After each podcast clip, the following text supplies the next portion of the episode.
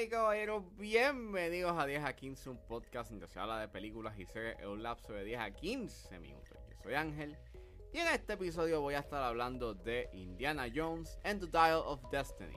Indiana Jones and the Dial of Destiny está exhibiéndose en cines, así que sit back, relax, que 10 a 15 acaba de comenzar.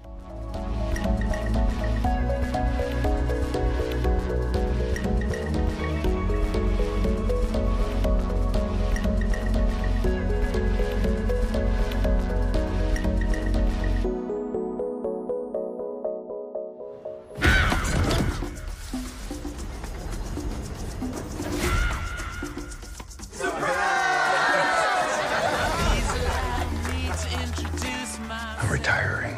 Well, in that case, what are we drinking? Same for the goddaughter. Dad told me you found something. On a train during the war.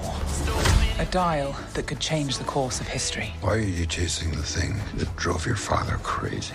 Indiana Jones and the Dial of Destiny es una película dirigida por James Mangold, él es el director de Girl Interrupted, de Logan, de Ford vs Ferrari, y es escrita por Jess Butterworth y John Henry Butterworth, David Kapp y James Mangold, que está basado en los personajes creados por George Lucas y Philip Kaufman. El elenco lo compone Harrison Ford, Phoebe Waller-Bridge, Antonio Banderas, John Rhys Davis, Shawnette Renee Wilson, Thomas Crashman, Toby Jones, Boy Holbrook, Ethan Isidore y Matt Nicholson. Y esta quinta y última entrega de la franquicia de Indiana Jones trata sobre el arqueólogo Indiana Jones que está en contrarreloj para recuperar un legendario artefacto que podía cambiar el curso de la historia. Pues, honestamente, este, yo no tengo como que una conexión emocional con Indiana Jones. He visto Kingdom of the Crystal Skull en su momento. Eh, y llegaba ver como que la primera entrega de Indiana Jones, o sea, Raiders of the Lost Ark. Pero este, lo que es Temple of Doom y este The Last Crusade nunca las había visto. Y previo a ver esta película, pues obviamente vi este, las dos restantes que me faltaban por ver. Y honestamente, este, yo puedo entender las contribuciones al cine que ha tenido you know, esta franquicia en términos técnicos. Eh, se destaca mucho you know, este, el estilo de esta franquicia eh, debido al estilo y al lenguaje visual de Steven Spielberg, you know, como director. De la manera en cómo encuadra you know, este, eh, sus escenas, este, la manera en cómo pues, él le gusta mucho la practicalidad. Y fuera de eso, narrativamente, aunque sí son unas narrativas bastante interesantes por este sentido de aventura y porque juega un poco y, juega un poco con, con la historia y, y forma como que su propio eh, y forma como que su propia narrativa histórica, pues las narrativas de Indiana Jones son básicamente, you know, la búsqueda de un objeto. Sus elementos históricos le traen un cierto tipo de complejidad a la narrativa, pero lo que hace que funcionen es el lenguaje visual de Spielberg y la actuación de Harrison Ford. Al igual que su practicalidad en términos de su diseño de producción, al igual que sus secuencias de acción. Son divertidas a pesar de ello, pero en cierta forma, cuando uno lo ve con una mirada, con una mirada moderna, pues son películas que son, pues, eh, son parte de su tiempo, son un producto de su tiempo. Y, y creo que la peor película know, que deja claro que, de que es un producto de su tiempo es The Temple of Doom. Este. Porque honestamente esa película es sumamente cuestionable. Pero aún con eso yo puedo entender el por qué eh, en su momento fue una película que eh, a la gente pues, le, pues les gustó mucho. Y puedo entender la marca y la huella que ha dejado en el cine. Y ven todos los trailers se veían interesantes. Este, yo no estaba como que tan pompeado por Indiana Jones and the of Destiny. Y, pues nada, me invitaron este eh, el martes este a la función especial que hicieron de esta película. Gracias a Sociedad Integrada por la invitación. Y pues, yo lo que estaba esperando era una película entretenida. Solamente quería you know, pasar el rato por las dos horas y media que dura esta película. Y honestamente y sorpresivamente, es una película que provee eso, entretenimiento. Y sorpresivamente, me gustó. No digo que es perfecta, porque en verdad esta película no lo es, pero me encantaron mucho varias de sus secuencias de acción. Y eso es gracias a a que las mismas tienen una buena tienen una buena mezcla entre efectos prácticos y CGI en su mayoría. Este, para mí creo que la mejor escena que se destaca es la persecución en Tangiers. Si han visto los trailers, pues este, hay una escena en donde uno de los personajes como que esquiva este un carro y en verdad es bien kinético y la manera en cómo está filmada, pues este está bien hecha y trae un cierto sentido y no este de, de, de energía Creo que la peor escena de acción está en esa escena que nuevamente también está en los trailers, este, eh, esa secuencia en Nueva York en donde están persiguiendo a Indy y él está a caballo, pues el CGI en esa escena, pues es cuestionable, pero la mayoría del tiempo mantiene, una, mantiene un buen balance entre, entre efectos prácticos y, y stunts, junto con una buena mezcla de CGI que pues dentro de sean entretenidas, sean interesantes y trae un cierto tipo de diversión. Lo otro que es bastante divertido está la química que tiene Phoebe Waller-Bridge y, pues Harrison Ford. Creo que es una química bastante excelente. Tienen un buen banter. Me gusta mucho el personaje de Phoebe Waller-Bridge. Eh, pienso de que su actuación emana una presencia y magnetismo que es bien palpable y que cada vez que aparece en escena le trae un cierto tipo de energía eh, a, la misma Me encanta mucho su personaje, es como que bastante intelectual, pero a la misma vez es como que un tanto cuestionable si, debe, si, si Indiana Jones debe de confiar en ella y en verdad como que...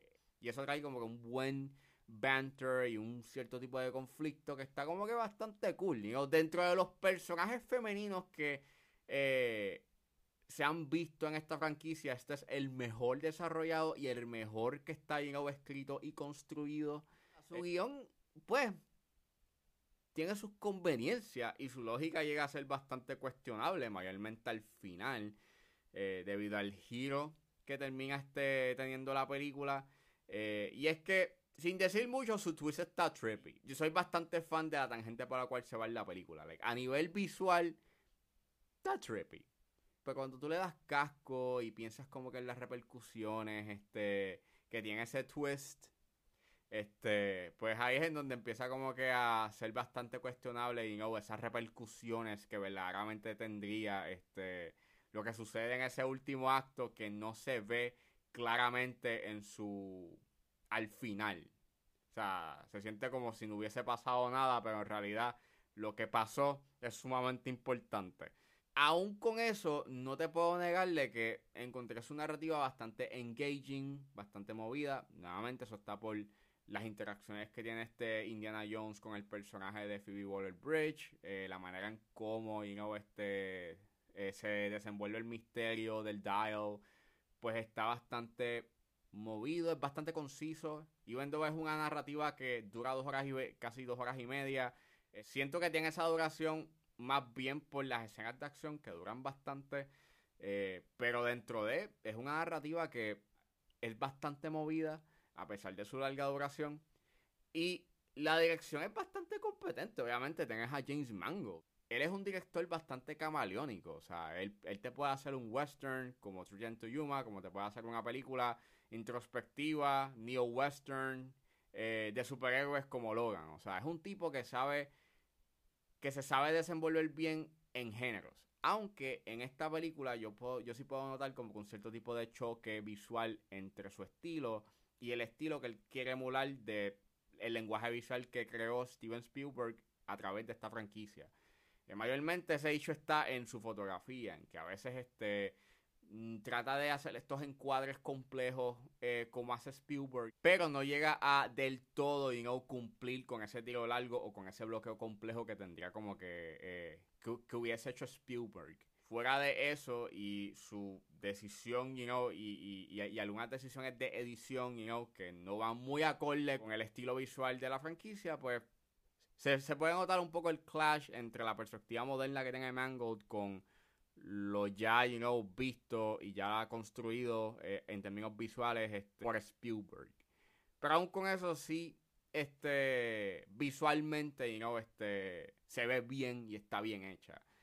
El CGI, you know, este, con respecto al deepfake de Harrison Ford, sí a veces pasa con ficha, a veces no. Pero el CGI es consistente, más consistente que Flash. Anyways, Indiana Jones the Dial of Destiny es una película que sorprendentemente la encontré divertida. Está decente. Conste, yo no soy un ultra mega fan de Indiana Jones. Yo no tengo una conexión emocional con Indiana Jones. Así que, para mí, yo lo que estaba esperando, así que yo lo que estaba esperando era una película que fuese entretenida a la par con lo que se ha hecho en las demás entregas. Puede que si tú eres fan de Indiana Jones y de la franquicia, maybe te molesta algunas de las decisiones que se toman aquí.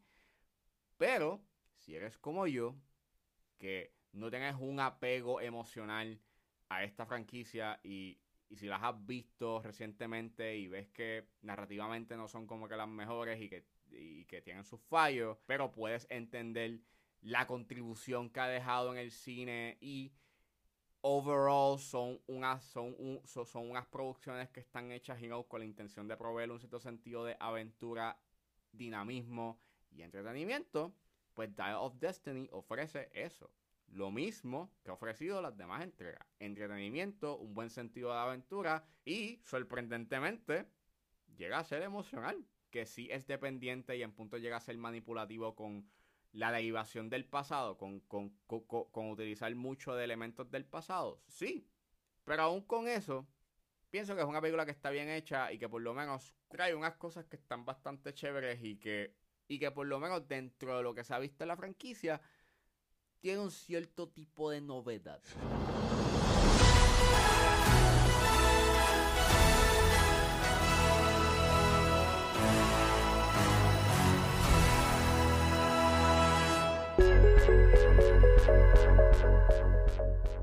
Bueno, eso fue todo en este episodio de 10 a 15. Espero que les haya gustado. Suscríbanse a mis redes sociales. Estoy en Facebook, Twitter e Instagram con Recuerden suscribirse a mi Patreon. Con un solo dólar pueden suscribirse a la plataforma y escuchar antes de su estreno los episodios de 10 a 15 y a 4x3. Pueden buscar en la plataforma como Ángel Serrano o simplemente escriban patreon.com slash 10 a 15.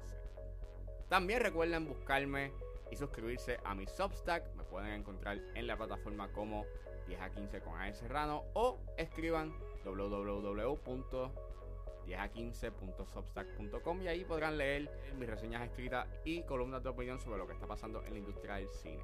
Si están en la disposición de ayudar a la calidad de este podcast, pueden donarme a través de Anchor Support desde, desde 99 centavos hasta 9.99. Pero si lo que quieren hacer es una donación de una sola vez, pueden donarme a través de PayPal como Ángeles PR. También me pueden ayudar con sencillamente compartiendo los episodios en las redes sociales y no importa ayuda que ustedes decidan hacer, yo voy a estar inmensamente agradecido. Los links a todas estas opciones están disponibles en la descripción de este episodio. Me pueden buscar en su proveedor de podcast favorito como 10 a 15 con Ángel Serrano. Gracias por escucharme. Recuerden suscribirse y nos vemos en la próxima.